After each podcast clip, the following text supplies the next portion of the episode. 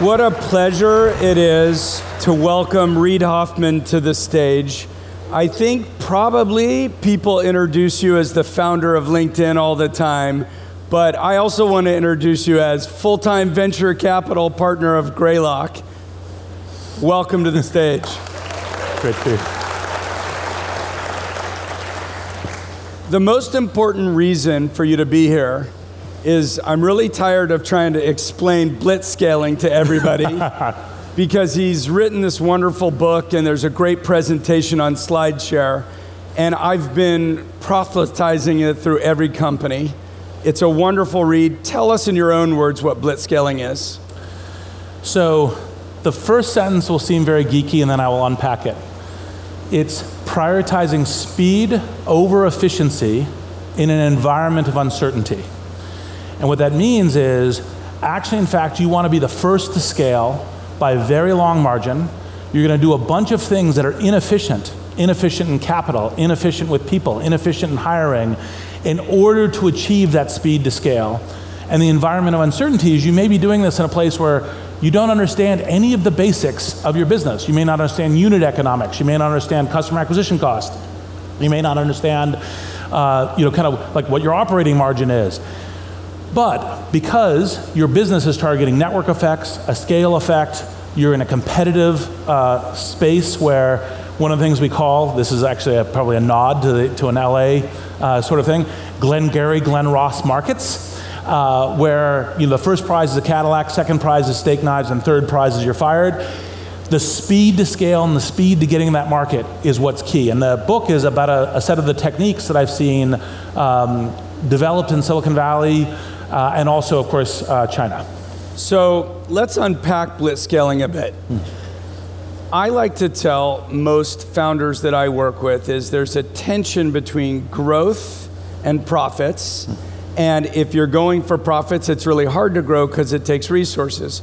But you earn the right to grow by doing something extraordinary that frees up the capital markets. If the capital markets don't support you, blitzscaling is a pretty bad strategy, isn't it? Yes, you can't. Uh, there's basically no blitzscaling without blitz capital. Okay. All right, blitz capital can come through revenue in the very rare case, like Google and AdWords. Yeah. But most often comes in through scalable capital that goes, you have an extraordinary possibility here and we're willing to bet hundreds of millions of dollars, even billions of dollars, when we still don't know some of the basics of the business. So, I have been fortunate enough to back some companies that are doing this scaling.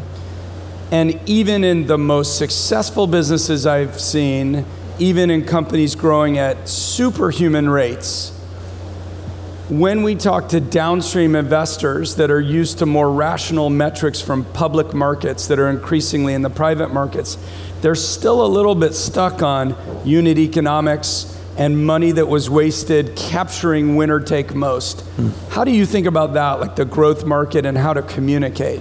So, the key thing is to, and by the way, uh, you don't necessarily need every investor to believe you. You just need a few of the right investors to believe you. And so uh, the key thing is to say, well, do you believe that there's this possibility of this extraordinary market position that will be uh, won by who gets there first? Then everything else comes down to the speed of getting there. And so, for example, if you're focused on, well, I actually have to understand uh, my unit economics, I have to stand, under, I have to be growing my operating margin, I have to be doing these things, which are all things that are taught in very smart business schools. Yeah. right. And if I'm doing that, I'm going to be moving slower. And, and the first to that scale essentially gets the Cadillac. And if you'd have investors that don't believe you, you wouldn't want those investors in your boat anyway, because one of the things is, you know, we know as professional investors is if you have an investor rocking the boat, that's a really good way to have the boat not get to where it should be going. For sure. What about the ethical issues mm-hmm. around blitzscaling? I think in the last decade, we've all observed some behavior, at least that the market has questioned about techniques of blitzscaling. So there's this tension, right? Tension is absolute speed because the first to scale is actually, in fact, you know, the player that will be a winner take most market. Mm. On the other hand, there's a lot of things that matter. The things that matter about you know how you deal with your employees, how you deal with the customers, how your interface to society is. So another reason why I wrote the book was to have essentially a chapter on the kind of the, the baselines for how to do responsible blitzscaling, which is to start figuring out what are the risks that actually, in fact, could have a really bad impact on individuals or on a group of people or on society. And then as you are building, because part of what happens in, in a blitzscaling company, you start with a single threaded organization, which is all, if a startup isn't single threaded, you have a problem in your startup. and then you move to a multi threaded organization where you're doing many things. Well, one thing to start doing is to start saying, okay, let me identify these risks and let me start figuring out uh, how do I measure it? How do I uh, steer away from it? If it starts happening, how do I how do I heal it? How do I fix it? And so you add that into your blitzscaling process without slowing down, right? Because the key thing is not to slow down. So I'm going to pivot to a different conversation, but on SlideShare, there's a great blitzscaling presentation. Mm-hmm. I have bored every partner at Upfront. I have bored every founder. Hopefully not boring, but yes. I, I bored them with emailing them too much to make sure that they're really getting their heads around this. AI. Yes. There's really two schools. There's all the big companies investing in it Google, Facebook, Twitter, otherwise. And then there's Elon. yes. And Elon seems to be worried about the ethical implications of AI. Where are you on AI? So, frequently when people say, ask me this question, which is, what's the, uh, what technology uh, fills you with the most hope for what can happen with humanity? and which technology most concerns you, the answer is the same. Okay. Right? So AI is one of those. Uh, synthetic biology is another one, right? So it's not just only AI. Nuclear, by the way, we have this induction, oh, oh nuclear is all safe. And it's like, ah, pay attention to North Korea. Um, and so I think that the, the key question is here is in a, in a lot of unknowables, how do we steer from dystopic outcomes towards utopic outcomes? What are the things we know? What are the things we need to do? And within AI, there's two bands that I really focus on this. One, the more obvious and immediate one is work, right? So, uh, what's happening with job and work replacement and so forth, and how do you actually have this be a place where we're creating a, a better society that's still inclusive while we're going through all the automation? And then the other one is uh, kind of like uh, life. Like, you know, this is, you know, kind of classic Terminator, or, you know, most uh, science fiction on this is all the dystopia versus the utopia. And, uh, and how do we have those be uh, kind of like a um, a good outcome for humanity. And I think both, I'm fundamentally a techno optimist, not a utopian, which is, you know, technology doesn't naturally lead to utopia, but you can use technology to, to, to a, a great and optimistic future. You just have to shape it. So I'm a believer that's possible with AI, and I'm putting a lot of energy into making that happen. Um, so Elon and I argue every so often yeah. on this topic. Although um, we also, as part of uh, those discussions and arguments, uh, help set up OpenAI uh, to try to actually be one of the catalytic forces uh, within this. So is Elon, it, Sam Altman. Some of it good governance, having governments that understand the mm. implications on both workforce. Mm and also making sure we have an informed society that people aren't able to be exploited? Well, I'm reminded a little bit of, uh, in the theory of good governance, I'm reminded a little bit of when Mahatma Gandhi was asked, what did he think about Western civilization? And he said, I think it would be a good idea. Um, and, and, you know, like, okay, yes, I would love to have good governance, and good governance would make a very big difference here. Um, and I suspect that many of the folks in the audience know that uh, 2016 was the time that I actually stopped just writing checks and went on, you know, The Daily Show and a bunch of things and campaigned against Trump because it was the only thing I could think of to do because I think I refer to it as the Trumpocalypse. Uh, and so I'm, you know, I, I think that's the, the, good governance and Trump. Yeah. Like th- there is no mixture. Uh, and so, um, but I do think with good governance, you could actually, in fact, uh, Get, like for example, when you get to the work issue, I'm fundamentally optimistic that we'll actually figure out a way to create a bunch more middle class jobs. But even with that optimism, you have a transition period. Just like the Industrial Revolution, when you moved to agrarian to industrial, there was a lot of suffering yeah. in between those periods as we're sorting it out. Sorting through that period and making that human and making that inclusive is super important. And it's very hard to do without an intelligent government you like learning, working, forming a policy, etc. Now, in order to do that, you'd have to like, for example, if you were in the White House, you'd have to actually staff the OSTP. Yeah. You'd actually have to have people doing it. Yeah. right. Uh, let alone like the the care about governance to create a policy. Yeah. So, yes, in theory, uh, and maybe maybe that theory is 2020. Okay. Well, thank you to Reid for all he does to have good governance in our country. Um, robots, Boston Dynamics. I think everyone's seen those scary videos. And I just think about those attack dogs running around, armed with some AI army that they take over. Where are you on robots in general and robotics for factory automation? So, uh, robotics for factory automation, I think, is ultimately a good thing. Like, for example, when you look at the Amazon factories that get automated, they actually employ more people. Now, it's maybe less people per unit of product output, but a lot of people are still employed in those because that actually creates a work center and people are more flexible in various ways. So, I actually, in, in fact, broadly think robotics is very good. And when people say to me, well, you know, should we regu- regulate robots? Yeah. Uh, one of the first things they say is, well, are you talking about American robots, Chinese robots, or German robots? which, which robots are you talking about? And part of the reason I asked that question is to have them focus on, oh, yeah, we'd like to have American robots. Yeah. Right? That would be a good thing uh, because then that, that means we're in the game. Uh, it may uh, help uh, rejuvenate manufacturing in a lot of ways. There's a lot of very good things about it. Now, there is a lot of worry about uh, uh, robots in armies. And I think that's a legitimate worry, uh, especially as you get to more and more dangerous weapons about like where you have humans in the loop or not.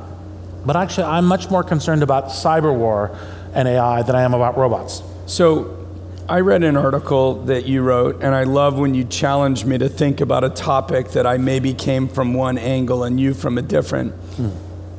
Big tech companies. There's a lot of pushback in our country right now to have smaller tech companies break things up.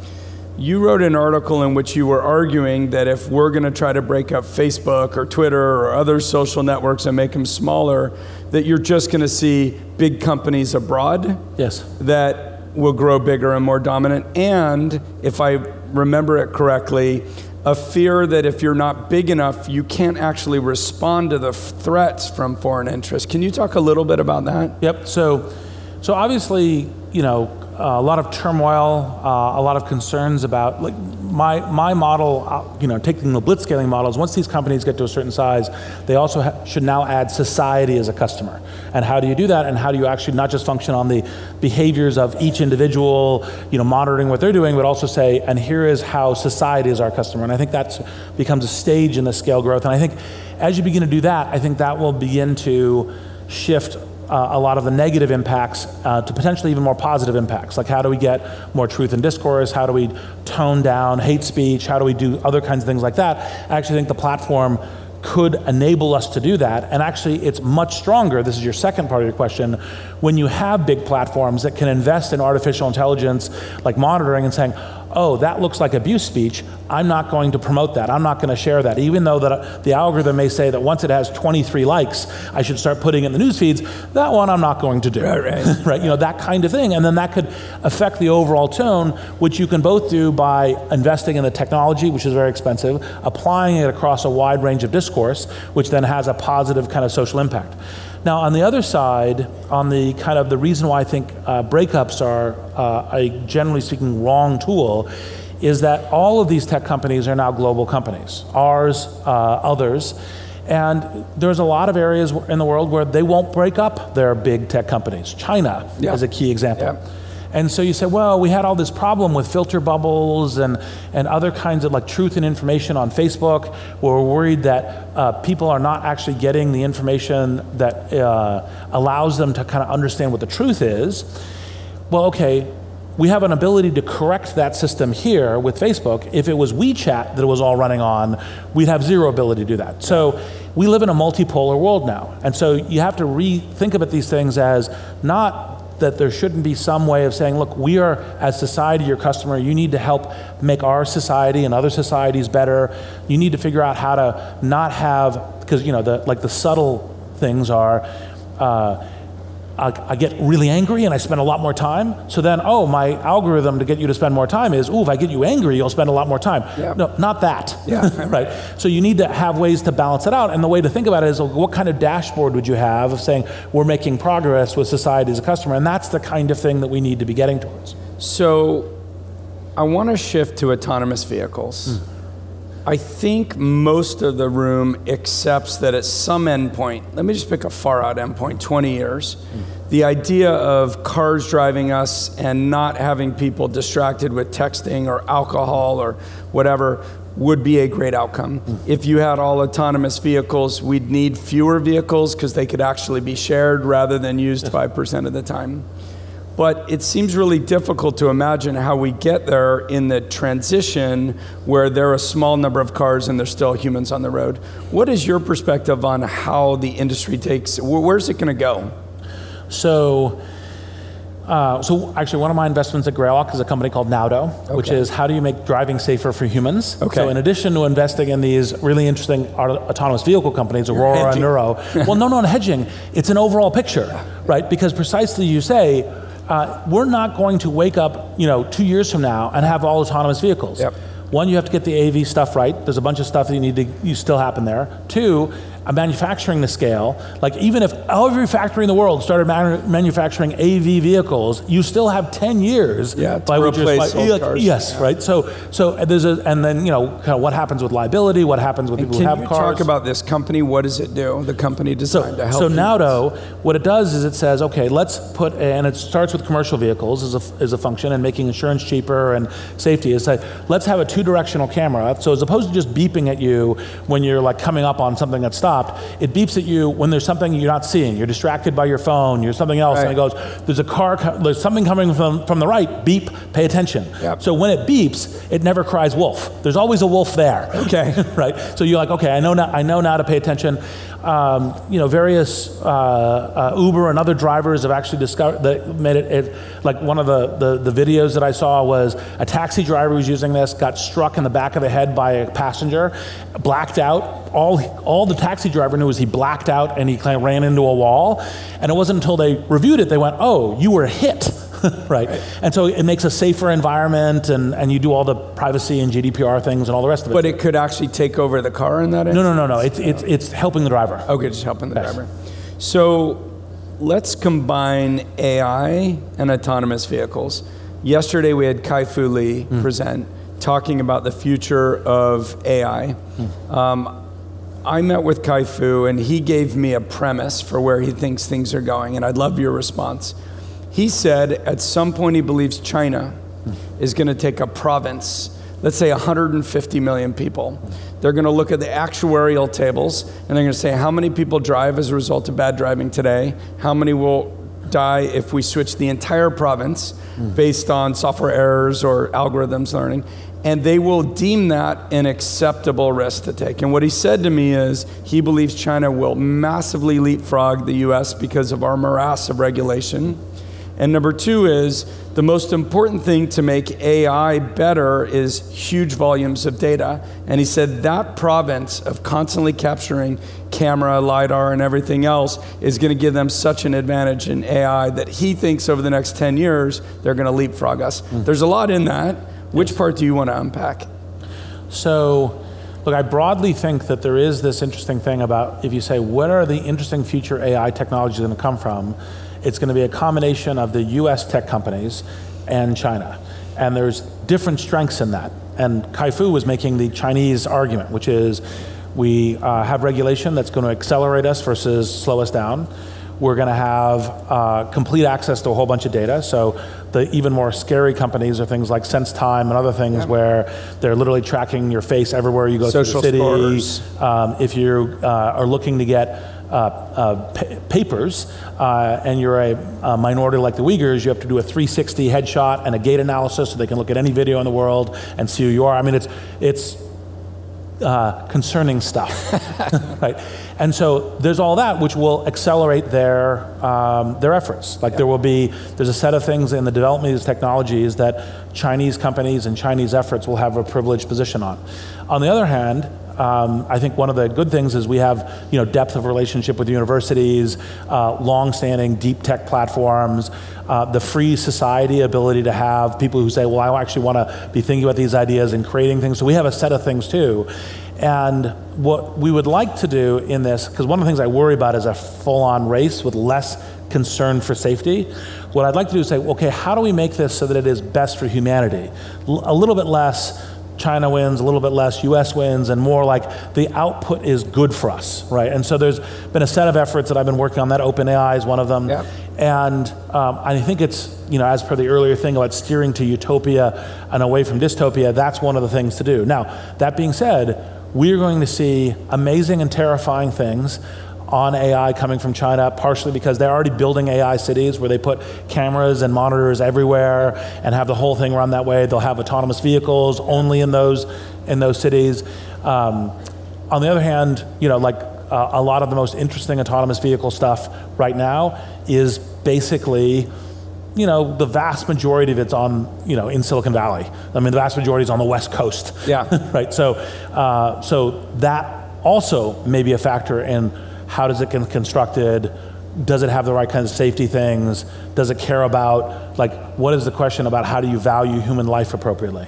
Yesterday, we had Senator Scott Wiener, state senator in California, talking about housing policy. Mm. We have a shortage of three and a half million houses. Uh, he described a world in which lower income to middle income people can't get to their jobs because there's no affordable housing. How are you thinking today about the San Francisco Bay Area more broadly in terms of ability to attract and retain talent when housing is so expensive? So, it's definitely a challenge. Yeah. Um, it's one of the reasons why in the tech industry the comp goes up. The comp goes up, and of course it makes it challenging for all the people who are not in the tech industry, and you get, you know, pain and tensions there. One of the things about the housing in the Bay Area that I find so frustrating is there's actually a well-proven decades old simple thing, which is build up. Yep. Build taller buildings, right? And allocate more of that to affordable housing. And That's you, great. You probably know this, but what he said on stage was because of NIMBYism, not in my Yeah. backyard. Yes. If you make local policy, nobody ever votes to build up, Yes. and you need statewide policy if we're really Yes. going to solve this. Exactly. No, and that it's precisely it's actually a selfish political problem. Yeah. Which is no, actually, in fact, to make this work and inclusive, and for example, to create affordable housing for you know firefighters, you know, uh, police officers, you know, um, people working in various in, you know industries that are which make the whole city run. No, they shouldn't have to commute three hours away. Yeah. They should be able to live here, near here. You got to build up. As you're making your investments into startups, and we know that a lot of the dollars are going into the Bay Area. What other markets are you excited about? Not even necessarily uh, investment dollars, but hubs of innovation of great talent. Uh, well, I uh, definitely like LA. Otherwise, like you know, my, my time's under yes, my time's in demand. I wouldn't be here otherwise. Thank you. That's part of the reason I was delighted to accept. Um, uh, I would say that in the U.S., I probably pay as m- the most attention to L.A., New York, and Seattle. Mm-hmm. Are probably there's also, of course, Austin, and you know, there's still some like health medical stuff in Boston is sp- superlative. Um, and then what I tend to look for is where are the really interesting corner cases, um, you know, kind of globally, right? So like one of my investments uh, at Greylock a couple years ago was this thing called Entrepreneur First, Okay. which is, uh, and it's partially because they're literally adjunct to DeepMind, which is the leading AI thing in the world, Yep. and they're essentially creating a B2B incubator in London. Right. And so, and then Demis and Mustafa and Shane said, hey, we'd love to invest in that because the people who say that I don't want to work at DeepMind but want to do something entrepreneurial will steer them there. Yeah. So that's creating all kinds of interesting tech. So it's more of these kind of as less of a, it's just this whole ecosystem, but there's something that anchors a particular growth.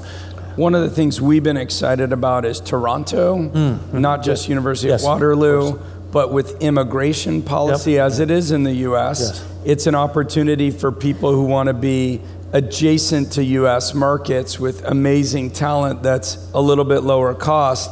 And some of these amazing people just can't get work papers to be here. Yeah, 100%. Look, Canada like you know uh, leaders of the free world, you know Trudeau, Yeah. Macron. Right. Uh, uh, Canada is doing this exactly the way that we should be doing this, which is to say, look, we have this awesome country. We want uh, people to come here, build amazing technology, build amazing businesses. And okay, so the US is talking about building a wall. Come here. We're very welcoming. It's like they're, they're playing it exactly the way they should be playing it. Any thoughts on what we can do there? Any thoughts on what we can do? Because you know, 2020 regime change. thank you. uh, okay. Look, I would love that. I would totally love that. Focus in 2020. Yeah. What, what was it they said? I missed. Now. Now. Yes. Look, I would, I would love that, but Yeah. no. Uh, you know, I, I've been reading the writings of Thomas Friedman, who's saying, like, stop complaining about things now, mobilize for elections, because elections have consequences Yes. nationally, statewide, locally. So it really matters. What technology areas that are a little bit less obvious than AI or robotics or autonomous vehicles are you or Greylock at large focused on? So in the um, so we always have a, a centralized practice on consumer, Yeah. right? So you know in our history, Facebook, LinkedIn, et cetera. Uh, also on enterprise. Um, so like one of the the uh, kind of the interesting like. Uh, enterprise companies, Blitzscale too. so Rubrik, Okay. fastest growing enterprise software company. It's basically kind of time machine for enterprises. Okay. And so, um, and, and these, uh, uh, and these are our core kind of you know consumer and enterprise practice. Then when we get to emerging tech, which is how we think about, it, you can think of it frontier tech, deep tech. There's all kinds of different words. Uh, in addition to uh, AI and AV, we also look at crypto Yeah. a lot. Uh, with Coinbase, Xapo uh, were two of the uh, the early bets we made.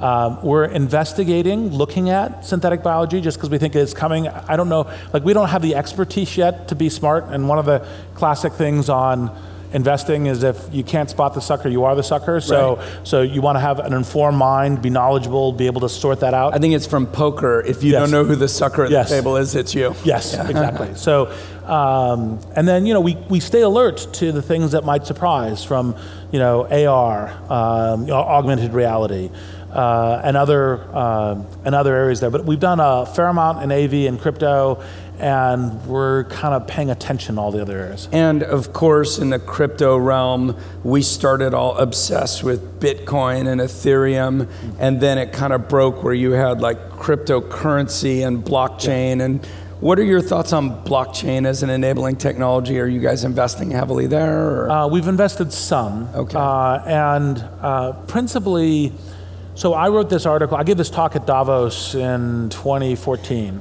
on, on crypto. Okay. And the Wired uh, editor for the UK asked me to write this article. I wrote this article in 2015, which is, I call it Crypto Capital uh, for CAP, CAP, Currency Asset Platform. And the interesting thing is how they come together. So the natural order is ACP, which is an asset. It's like the replacement of gold. Yep. It has value. You then has currency and transaction, and then it's a platform. The platform is obviously the most interesting thing because then you actually have this entire new internet of, of essentially value exchange, right? And that is stunning and should exist, which is the thing I was essentially arguing. Like, it might be Bitcoin, it might be blockchain, it might be a new protocol or deriv- derivative, but there will be one or more of these things. It is certain. Yeah. It's just a question of how and when. And in terms of venture capital, it, we did a little data yesterday. We were looking at this charming little cottage industry we all had in the 90s, where some of the, the best funds, Greylock, Accel, Kleiner, Sequoia, were like $150 million funds. We now have the SoftBank Vision Fund, $100 billion. Uh, we now have Sequoia raising $8 billion. What do you think's going on in our industry? Is it a good thing? Is it a bad thing? Well, so I think it's a good thing that more capital goes towards building new technologies, new businesses, uh, because that's where the jobs of the future will come. That's where productivity of the future comes. So, capital, generally speaking, going into entrepreneurial efforts is for society a very good thing. It makes our jobs more difficult. That's true. and so it's less easy for us. And that's because you know the problem is you get this compression, overfunding of companies, uh, more money than there is exits. You have to be you have to you have to be more selective. You have to really kind of pile into the things that really make a difference in what you're doing. You have to very very informed mind about which technologies, which efforts will really work. But but overall, for the system, you think it's a healthy thing, creative destruction. Well, if you kind of said, well capital is going to go somewhere. Where should Yeah, it go? yeah. More capital in entrepreneurship and technology is ultimately good for us. Last question. You were very vocal about inclusion and gender parity and the movement of Time's Up. We had Lisa Borders and Stacey Abrams out earlier. Great. What do you think the state of play is now, and what should we as an industry be doing to force change? So the good news is I think we've hired more women GPs in venture in the last year than had like like than had ever been done before. That's- yeah. That's yes, exactly. But sa- it's sadly, it's seven yes, percent no, went to no, nine. No, exactly. No, no. It's it's the right direction. Yeah. It's a first step. Yeah. Right. You need the next the next hundred steps. Yeah. Right. So it's stay on it and do it. And, and accelerate to where we're going. And I think that's the good news, right? The bad news is it's still most often you say, well, okay, that, that you know, you, you list out a bunch of venture firms and you're like, well, they have between zero and one, you know, female investing partners. Like, okay, that needs to change. But you spoke out, you were vocal. Yes. How does that feel? Because I know you can't speak out with some amount of maybe not saying the right thing or being attacked. What advice Well, would you have to men? One of the things I loved about my partners is so what happened is this information article came out Yep. and said there was this. Um, oh yeah, we're on camera, so I won't say bad words. Yeah. there was this. particular. You can say it, we'll edit it out. okay, there's this. There's this particular VC who's a- operating as a predator on women entrepreneurs. True. And the next day was crickets in social media. I'm like, oh my God, this is the exact wrong message. This is terrible. And so I got up early morning, you know, wrote this thing saying, look, we all need to stand against this and we need to you know, eject LPs, eject GPs, eject firms. We need to say, you know, uh, go against this, right? Diversity pledge. And it was, it was shaped, it literally took just the information from this awesome information article and shaped it as a social media, you know, kind of like explosion. Yeah. Uh, and then when did it, I emailed my partners. So like, look, well, you know, I, I, I, don't stand by myself. I literally got back from all of them. Go, go, go, go, go. Okay. Like go immediately. We Yeah. understand this is going to raise issues and everything else, but it's super important. This is where we need to stand, and it made me feel very proud of my partners. Thank you for speaking up. How about a big hand for Reid Hoffman? Thank you for doing that.